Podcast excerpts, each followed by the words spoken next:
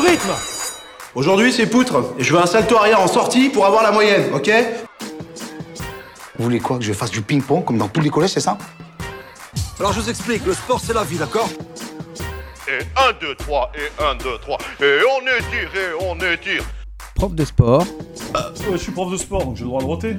Prof de sport. On dit pas prof de sport, on dit prof de PS. Ça m'énerve Salut tout le monde, c'est Valentin et on se retrouve pour un nouveau numéro de Prof de sport. Aujourd'hui, on va retrouver Julie et Dylan, nos deux habitués, et ils n'ont pas l'air très contents. Eh monsieur, c'est mort là Moi je fais pas danse, c'est pour les filles Moi pareil, je me monte pas comme ça devant tout le monde. La honte Et puis en plus, euh, ça sert à rien. Ah, celle-ci, j'y ai le droit à chaque fois. Et si vous avez bien suivi les derniers podcasts, vous savez que les activités d'expression devant les autres, comme la danse, font partie du champ d'apprentissage 3 qui doit être vu au moins une fois durant le cursus collège. En clair, vous êtes obligé d'y passer et c'est pas plus mal. Ah ouais? Et pourquoi? Tout simplement parce que la danse va vous permettre d'apprendre à vous exprimer en utilisant votre corps, à être en contact et à l'écoute de l'autre, à communiquer et transmettre des émotions. En résumé, la danse va vous aider à vous affirmer surtout face au regard des autres, ce qui est, je pense, nécessaire dans la construction d'un adolescent. Mais du coup, on va apprendre genre des chorégraphies comme dans TikTok? Parce que je sais pas danser moi, hein. Euh, non, pas vraiment. Déjà, la danse abordée en milieu scolaire est souvent de la danse contemporaine, c'est-à-dire une danse où votre personnalité et votre capacité de création vont être mises en avant. En fait, les élèves auront trois rôles importants à assumer danseur, mais également chorégraphe et spectateur.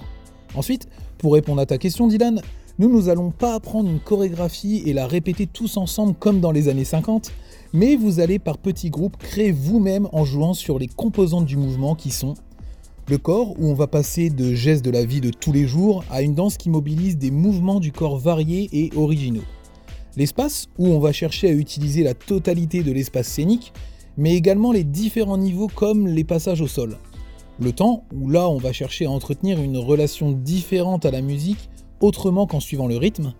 L'énergie, en utilisant un dynamisme du corps varié en fonction des émotions voulant être transmises. Et enfin, la relation à l'autre, où on va passer de contacts timides et uniquement par les mains, à des contacts variés et affirmés. Celle-ci est souvent difficile à travailler en collège avec des ados qui sont la plupart du temps répressifs au contact de l'autre, surtout avec le sexe opposé. Par la suite, les élèves vont devoir tout au long de la séquence créer une prestation relative à un thème. Les mouvements choisis, en jouant sur les composantes du mouvement précédemment cité, raconteront une histoire. Par exemple, la guerre, la rupture amoureuse, le confinement, pourquoi pas Et plus le niveau de classe va avancer, plus les thèmes vont se complexifier et prendre beaucoup de sens. Par exemple, il n'est pas rare de voir au lycée un poème choisi comme support pour le raconter en dansant. Et monsieur, il y aura quoi comme sociaux en danse? Bonne question, Julie. Effectivement, comme dans toutes les activités en EPS, la danse va également mettre en avant des rôles sociaux, à commencer par le respect des prestations des autres lorsque tu es spectateur. En plus, vous aurez des éléments à observer quand vous serez spectateur. Par exemple, est-ce que la prestation de mes camarades comporte une entrée, une sortie? La prestation symbolise plutôt la tristesse ou la colère, etc. L'objectif est que vous compreniez l'histoire racontée par vos camarades, mais aussi que se rendre compte si leur histoire est comprise par d'autres. À la suite d'une prestation, une discussion pourrait avoir lieu entre danseurs et spectateurs pour expliquer les choix faits et pourquoi pas les modifier pour améliorer la prestation lors de la prochaine séance. C'est un peu comme l'après-match au foot en fait, monsieur. On va dire ça.